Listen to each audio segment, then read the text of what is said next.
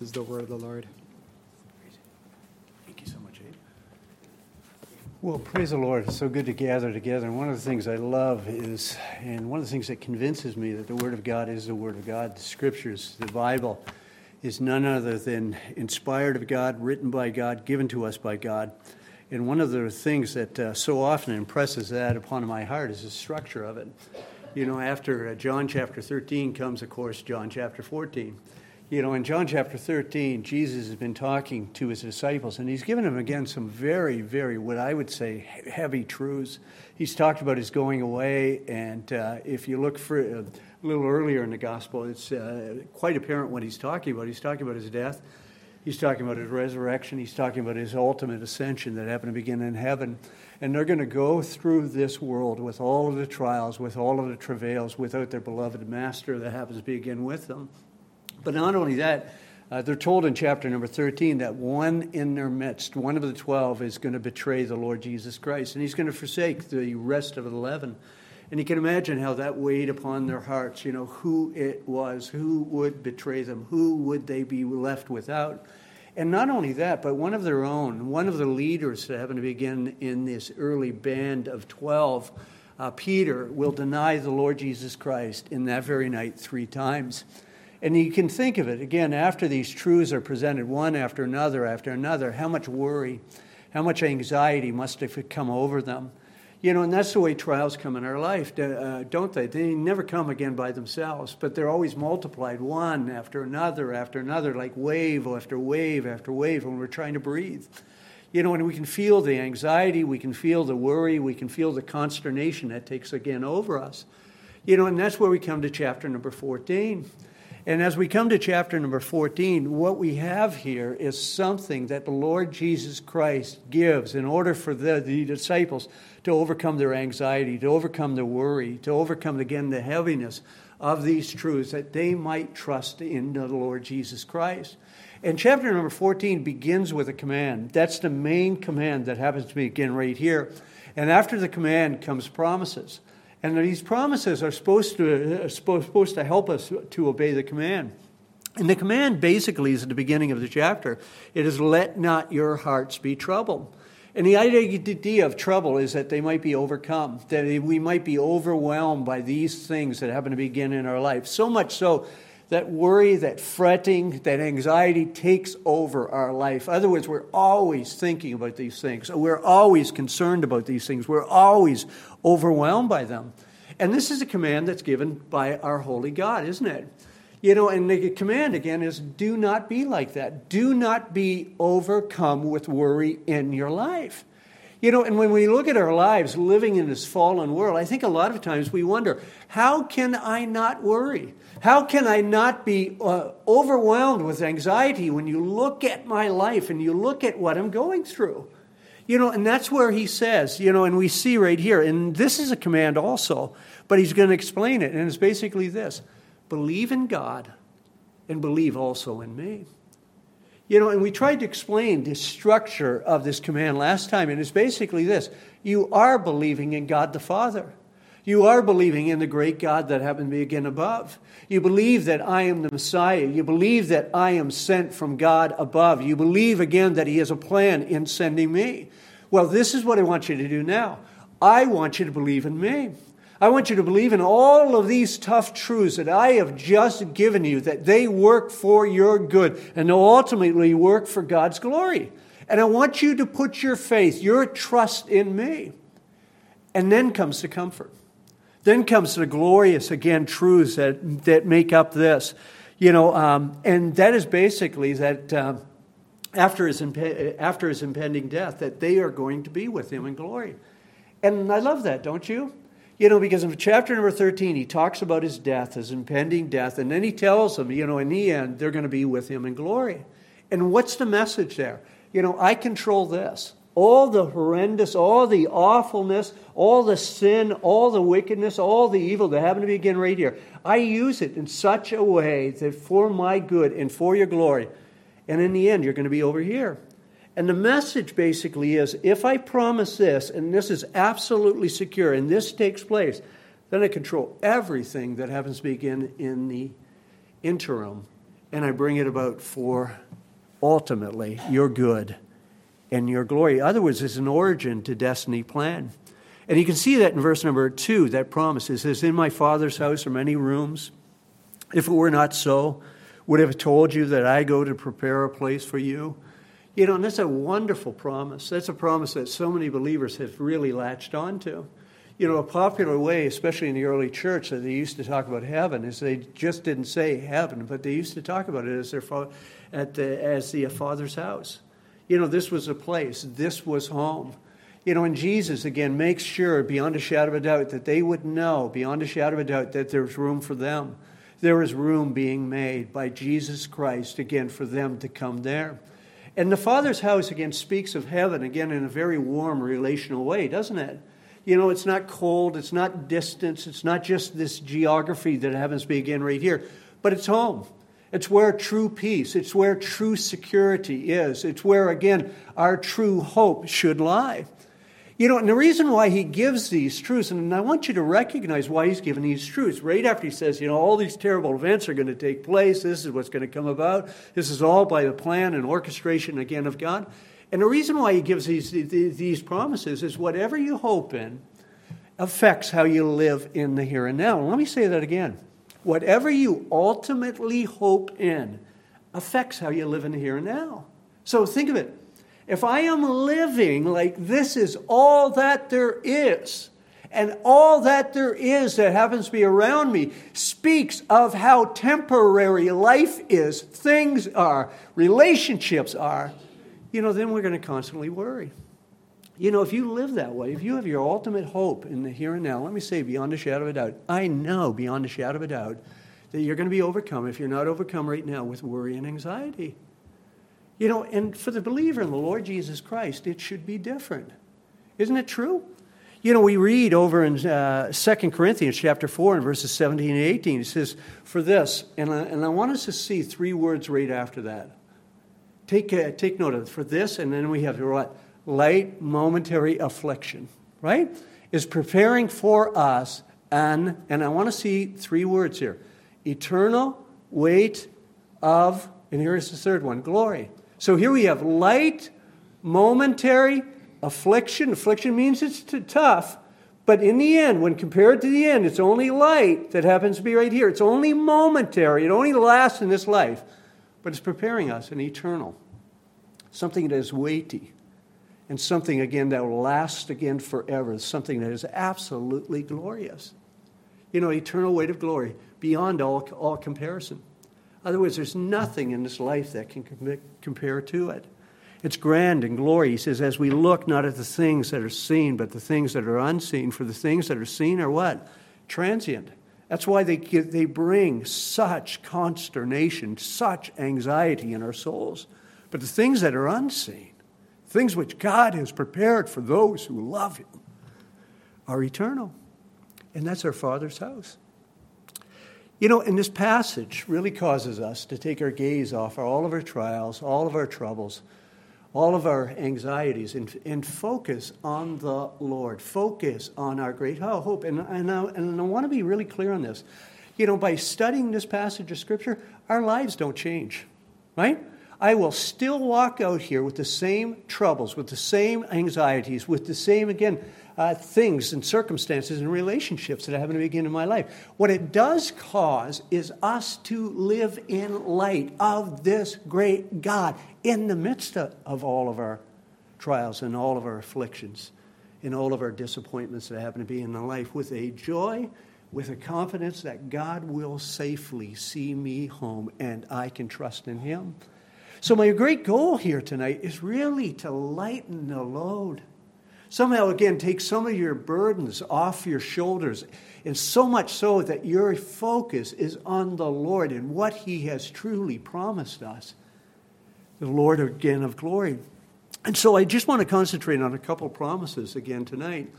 And one of the promises that I want us to concentrate on tonight is that Jesus is gone to prepare a place for us. I think it's a wonderful promise, one that we don't think about again enough. And you can read it in verse number two because it says, In my Father's house are many rooms. If it were not so, would I have told you that I go to prepare a place for you? You know, I think one of the things that are most shocking that happen to be again about our modern day Christianity is how little people know about our final destination. I mean, think about it. How much do you know about heaven? How much do you know about the Father's house? You know, if you were to have a conversation or you were to explain about what heaven is like, how long could you go on? You know, because it, it is amazing. You know, if we planned a vacation, let's say in December we're going to some far off distant land, or we're going again on some so, so sort of cruise, or we're going to some destination where we always wanted to go, what, what are we going to do? You know, between this time and this time, well, we're gonna we're gonna fact find. We're gonna find out about the location. We're gonna find out about the culture. We're gonna find out about the weather. We're gonna find out again if there's daily trips and things, uh, sites we ought to see. And then we're going to put some hope in it. We're going to get excited. You know, even though we have these trials, even though we have these difficulties, I have this trip, you know, that happens to be again right there. And here's the question How much planning do we do for something like that? And how much do we know about our ultimate destination? I, I can remember a lady that I used to go visit in a rest home, and I can remember she was getting real low. And she was just about to depart from this world and go into the presence of our God. And I can remember I sat by her bed, and her eyes were closed, and she was sleeping. And I can remember her, she opened up her eyes, she rolled over and looked at me, and she said, Oh, it's you. and I said, Why did you say that? you know, I, I don't know if my hair was out or no, no, no, no, no. She she explained herself. She said, I really hoped when I opened my eyes, I would see my blessed Lord. You know, it's amazing because she had all these family problems going on. She had all these financial obligations, you know, that we really weighed on our soul, but they all seemed to disappear in light of the glorious hope that we have in Jesus Christ. And I wonder if much of the anxiety, much of the stress, much of the worry that we have in our life is because we don't know about the destination. We don't know about what heaven is like. We don't know what it's going to be like in our Father's house. We haven't investigated what the Word of God says about this glorious hope that happens to begin in Jesus Christ. Because that's what Jesus is doing. Yeah, yeah, yeah, yeah, yeah. I'm going away. I'm not going to be here. I know you've relied on me. You've seen me. You've had this wonderful fellowship. You know, you've trusted in me, and I'm going away. One of you are going to betray me. Peter's going to deny me these three dead days. And how does he try to alleviate all of that worry, all of that consternation?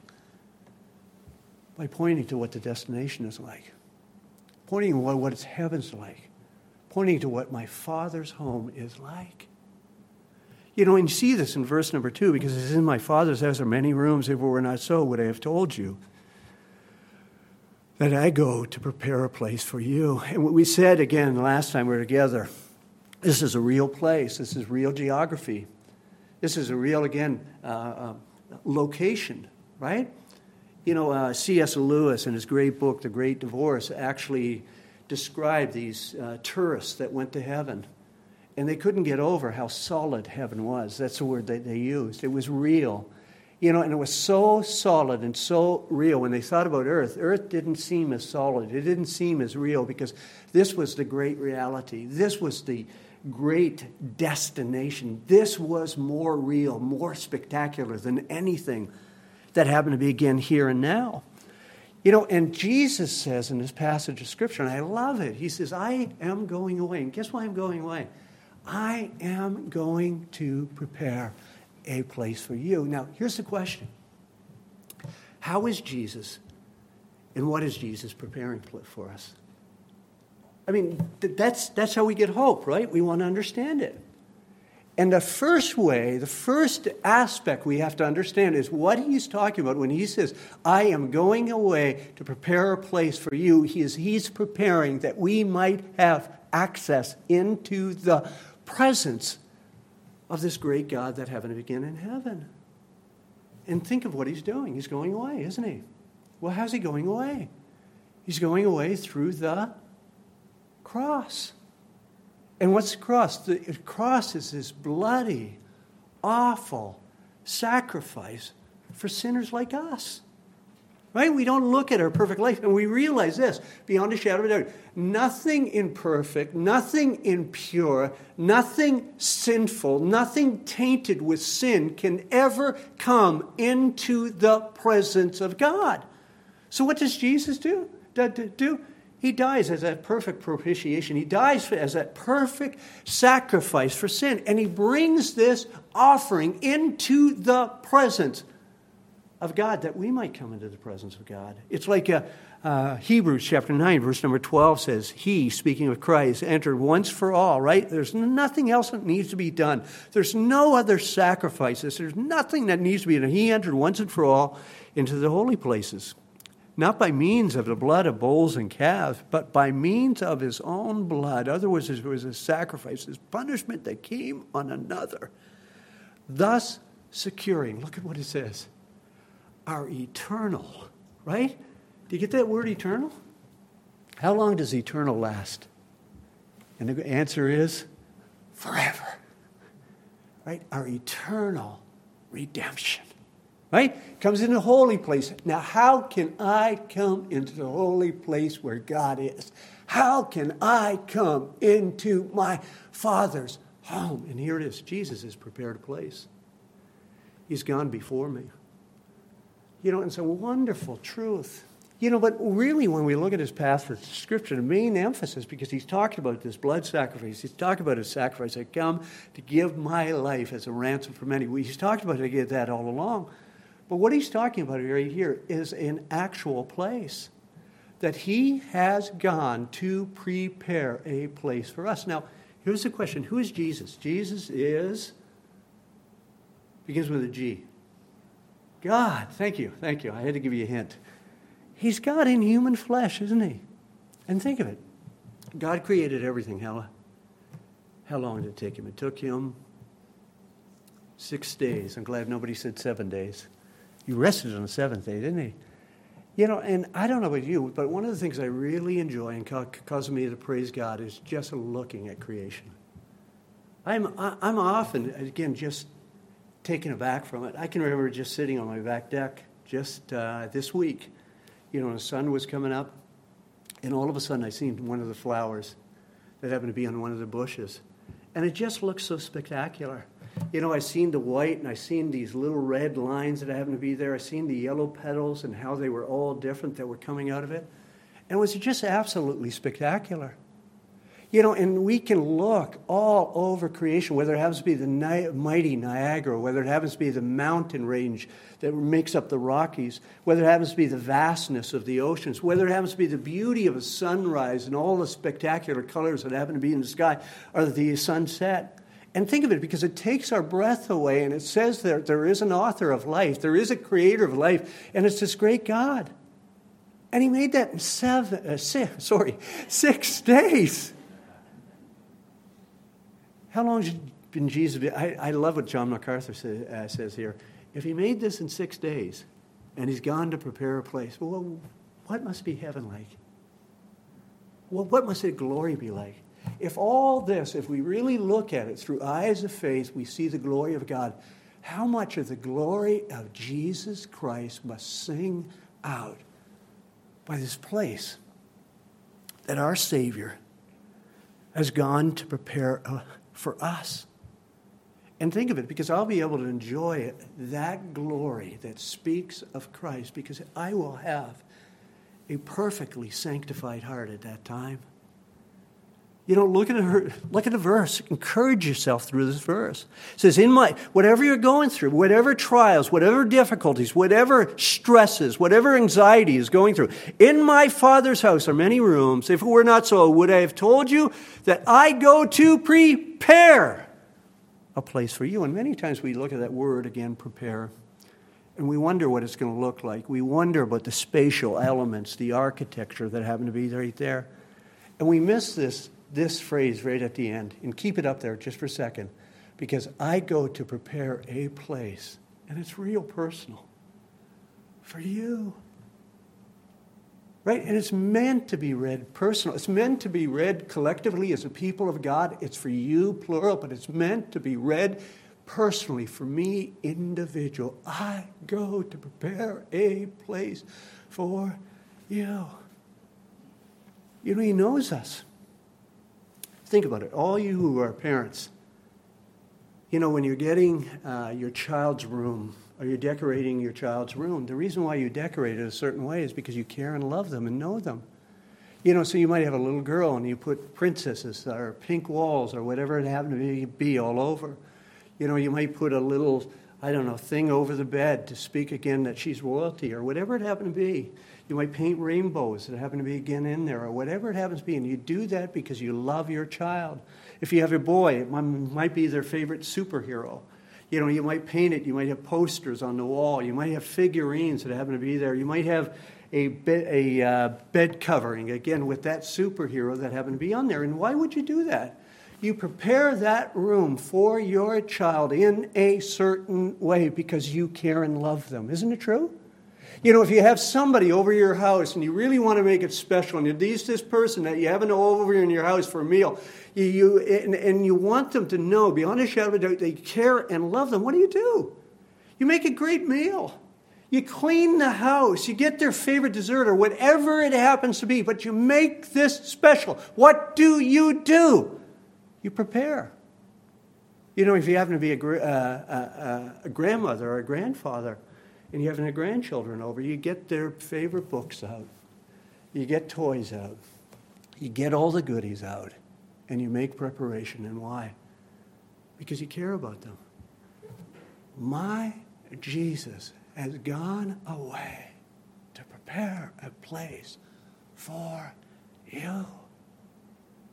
It speaks of his love, it speaks of his goodness, it speaks of his grace. I love what Richard Phillips writes about this. He says, How wonderful it is to find a room prepared after a long journey all who believe and trust in Christ can find can know that heaven has been prepared for their arrival. Our mediator and savior has carried our names into heaven and made a reservation there for us. No Christian, think of this. I love this statement. No Christian will ever appear in heaven either unknown or unexpected. For Jesus has prepared a place there for each in every one of his own, knowing and trusting in our prepared home in the Father's house is Jesus' antidote to the troubles and anxieties of life. Isn't it true? You know, when you think of these truths, you know, and we thought again earlier about oh, some of our anxieties, some of our stresses. Don't our anxieties and stresses feel lighter because of this truth right here? Doesn't it? You know, that this is what the holds. This is what comes next. I mean, it's an absolutely amazing truth. And think of it again, think if we would just meditate upon this and just grow in this truth that our Jesus goes to prepare a place for us. But not only that, if it couldn't get any better, it gets way better. And you know why?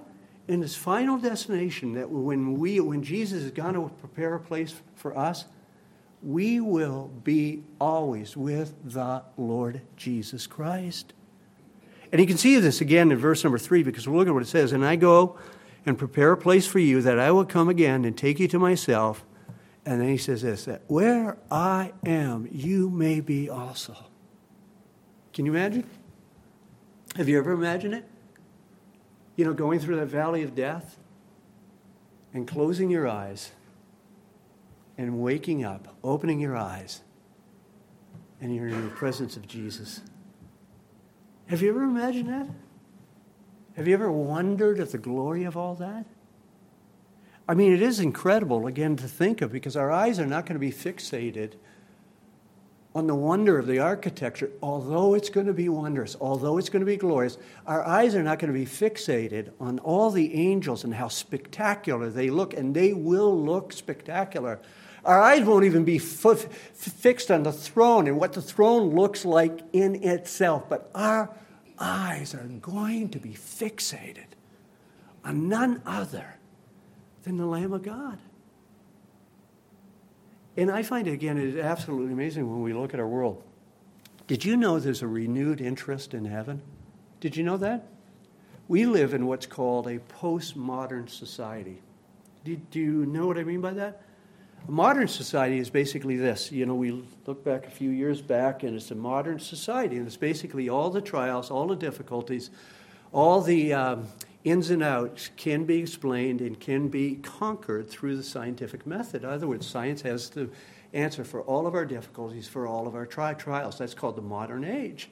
As people started living, as people started functioning, as technology started getting advanced and advanced and advanced, people understood that science doesn't have all the big questions. Can't answer the question, why am I here? You know, what's the purpose of life? You know, why is there a me and not a you? You know, why am I a me and, and you are you? It doesn't answer those questions. And so people again started um, speaking again in spiritual language. And they started talking about heaven. But you know the thing about heaven that people talk about now? They talk about this. They talk about a Christless heaven. You know, I can hardly wait to get there. Can, can hardly wait to my rest. And here's the amazing thing Jesus is not present. And let me just say this if you call yourself a believer in the Lord Jesus Christ and you think about heaven and you cannot imagine Jesus being there and central, I doubt that you're truly a believer in the Lord Jesus Christ. And you know why? Because the great reward of heaven is none other than to be with Jesus. And Jesus informs his disciples guess what? You're going to be without me for a little while, right? And think of it, it's really going to be decades. But the reason why it's a little while is because it's measured with the end. Because you're going to be with me, and here's what, here's what he tells them you're going to be with me forever and ever and ever and ever. That's the glory of the promise, isn't it? Because he says here, he says, I go to prepare a place for you. We've already, again, t- talked about that. And then he says this I will come again and take you to myself. And then he says this that where I am, you may be also. So he says he's coming again. You know, and you have this truth taught in other passages of Scripture, such as 1 Thessalonians chapter 4, verses 16 and 17. It says, For the Lord himself will descend from heaven with a cry of command, with the voice of the archangel, with the trump, sound of the trumpet of God. And this is what will happen. And the dead in Christ will rise first. Then we who are alive, and who are, who are left, will be caught up together with them in the clouds to meet the Lord in the air. And then he adds this, and I want you to get this. And so we will always be with the Lord. Right? Right? He says, he says, know this truth. Know this truth. Yeah, yeah, yeah, yeah. There's going to be this mighty resurrection. I'm going to be with other believers. But I am forever going to be with the Lord. You know how 1 Corinthians chapter 4 ends? Does anybody know? Here. Amazing, isn't it? What do you do with these truths? Therefore, right? Oh, what happens to the dead in Christ? What happens if persecution comes? Therefore, encourage one another with these words. Encourage your hearts. Now, think about it. How do we encourage our hearts with these truths? And one is, again, one that we already mentioned, and that is that Jesus is in control of everything, right? He's got this origin, the destiny plan, and it's specifically, again, about me. It's specifically about you. All of our major trials, all of our major temptations, all of our major stresses are in common categories, but there is a specific life, a designer life that happens to be yours. And it's all mapped out, it's all planned out by this great God that happened to be again above. Your life is unique from every single life. And think of why we worry so much. Think of why there's so much consternation, so much anxiety that happen to begin in our life. Because we think beyond a shadow of a doubt that things are out of control. And what Jesus is saying, no, no. No. Nothing's out of control. I have this origin to destiny plan, and nothing can stop the destiny that I have for you. And you know what it is? It's this it is that you're going to be with me. And he says this encourage your heart. And let me ask you, whatever you're going through, Does that encourage your heart? Does that encourage your soul that you're going to be with the Lord Jesus Christ? Because the glory of heaven, again, is not the destination, although the destination will be spectacular. You know, there's very many popular, I would say, uh, books, and I'll put in quotation Christian books that happen to begin out there, that uh, uh, somebody, again, has had a near death experience or somebody has died and come back to life and they've been translated into heaven. And they see Jesus there, but it's almost like a byproduct of everything else that takes their attention. And let me tell you, Jesus is the main, main person. He's the preeminent one that heaven is all about. He's the glory and, and purpose of our hope. He says that where I am, that you may be also here in this verse and then over in the Thessalonians, it says, and so you will always be with the Lord. And when you look at that, I think the reason why many times heaven and Jesus Christ do not hold our attention, that this is my great hope, to be with Him, is because I've never seen heaven. I've never seen the throne. How many of you, I, I better not ask that. How many of you have ever, well, I'll ask it anyways. How many of you have ever seen an angel? Right? How many of us have ever seen translucent streets of gold? And the answer is none of us. And the things that occupy our minds and our hearts, because I've seen humans, I've seen lots of them. You know, I'm looking at you tonight. You're looking at my ugly mug uh, up here. Right? And we've seen that, and that's fairly common. But think about it. When I'm in heaven, I will have this perfect, sanctified humanity that will recognize the glory and worth of Jesus like I have never have here on earth. And it will enrapture the entirety of my soul. And when you realize this, and, and let me just say this this is not escapism Christianity right? I just want to escape all my difficulties. I just want to escape all my troubles. So I'm going to think about heaven and I'm going to think about that because I got such a miserable life. This is not escapism uh, Christianity. But the reason why Jesus is giving these truths to his disciples is that they might recognize who he is and his plan, even in the midst of all of their anxieties, even in the midst of all of their struggles, even in the midst of all the trials that happen to begin in their life, and that they might live for him. It's to cause, again, a joy, an overwhelming confidence in the great Christ that happens to be above. And the reason why I bring that up is because a lot of believers even look at this as escapism. Right? Have, have, you, have you ever sat with somebody and said, you know, I can hardly wait to go to be with Jesus because I hate my life. I hate the people in my life. I hate everything that happens to be again about my life. Right? I just want to go be, be with Jesus. Let, let me tell you, that kind of attitude has nothing to do with Jesus Christ. It has everything to do with me. Has everything to do with my circumstance. And I'm not trying to say that life isn't hard. I'm not saying that life is not difficult or not challenging.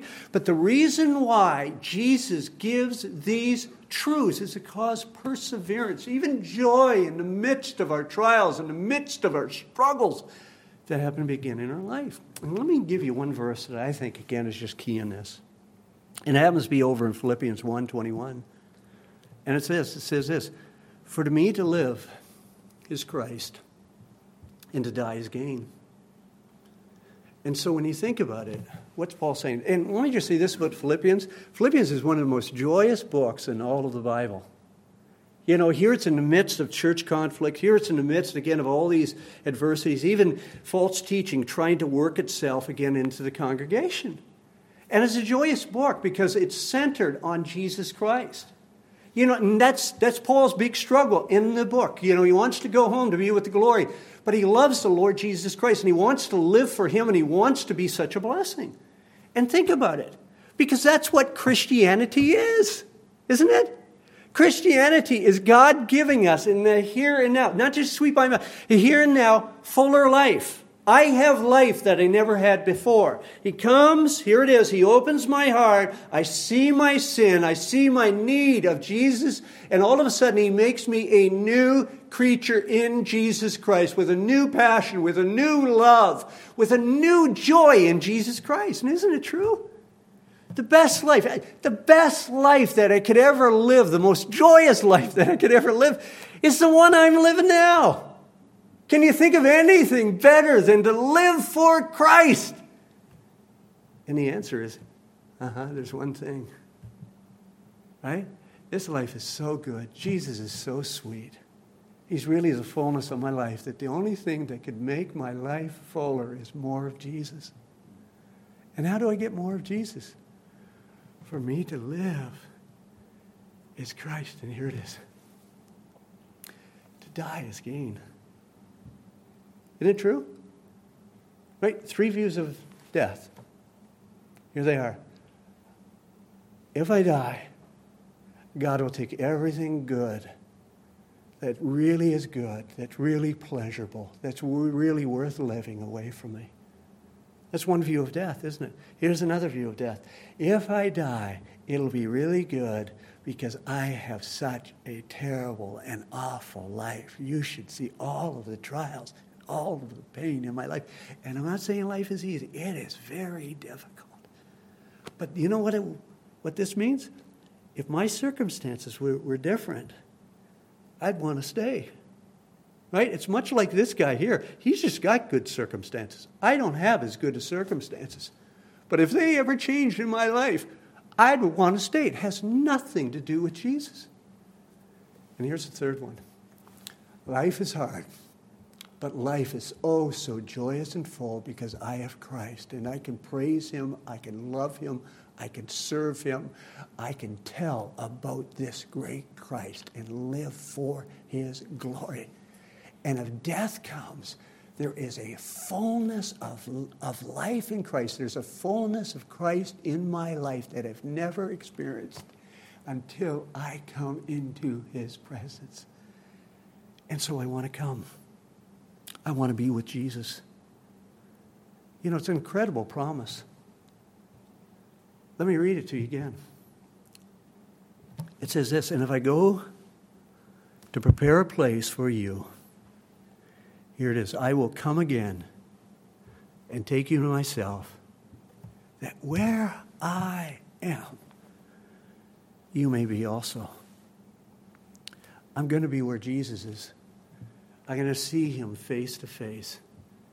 And I'm going to be forever with him. And let me tell you, this is the warp and woof of the hope of the Word of God. Does anybody know how the Word of God ends? It ends with this three things. And let me just tell them, don't put, uh, put that off for a second. Thank you. Thank you. It ends with three things it ends with promise, expectation, and praise in one short passage. Incredible, isn't it? Because that's the warp and woof. There's a promise. It creates such an expectation in my heart. And that expectation leads to praise to my great God in this life. Now put it up. Revelation chapter 22, verses 20 and following. It says, He who testifies to these things says, Here it is, Surely I am coming soon. Amen. That's promise. And listen to what it ends.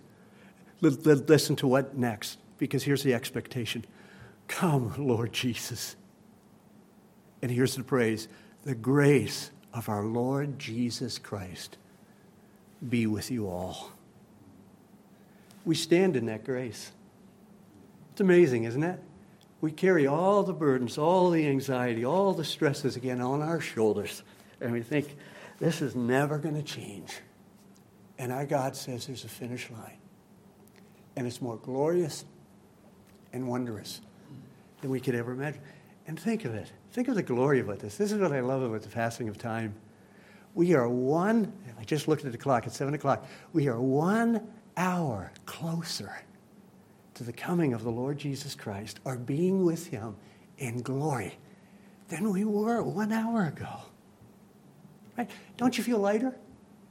Don't you feel all the things that happen to begin on your shoulders all of a sudden? Yeah, nothing has changed. But it creates a way in handling all those difficulties and all those trials that happen to be in your life. Let not your hearts be troubled. Believe in these words of our Lord and Savior. Let's bow our hearts.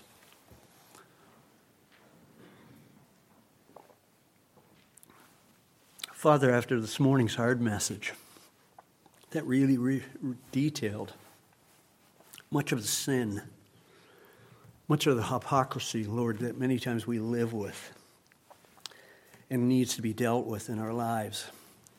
God, it's amazing to come to this passage. Lord, in all the stresses, and we all live in this fallen world. We all live with disappointments. We all live with heartbreak. We all live with worry and anxieties. And we realize, Lord, that these things can become idols in our life. So much so that they become greater, and so much greater that we lose sight of you. Lord, where they seem to take a life on their own. And Lord, when Jesus Christ says, Let not your hearts be troubled, Lord, to be overwhelmed with anxiety is really sin. It's really an inability or an unwantedness to trust in you and your promises. And God, to think that this life really is but a breath. It's here today and gone tomorrow. But Lord, there's, there's an eternity coming. And here's the amazing truth, Lord, that we've seen tonight in your word, and we realize that you're God who cannot lie. That there is a place for every believer who has trusted in the Lord Jesus Christ. There's room there for him in the Father's house. And God, as we think of this great truth, as we think of the peace of being in the Father's house, the great glory of that truth, Lord, is that we are going to be with Jesus Christ. We're going to be with our Lord and Savior. Lord, we're going to be free from all anxiety, all stresses, Lord, all of the remnants again of the sin nature. And we will be able to celebrate all that Jesus is for us. And Lord, it will never get old. It will never become stale because we will be perfectly sanctified. We'll be able to enjoy Jesus moment after moment after moment. And Lord, all of God's people would say, because of these great truths, Come, Lord Jesus, come. And God, that's our prayer tonight.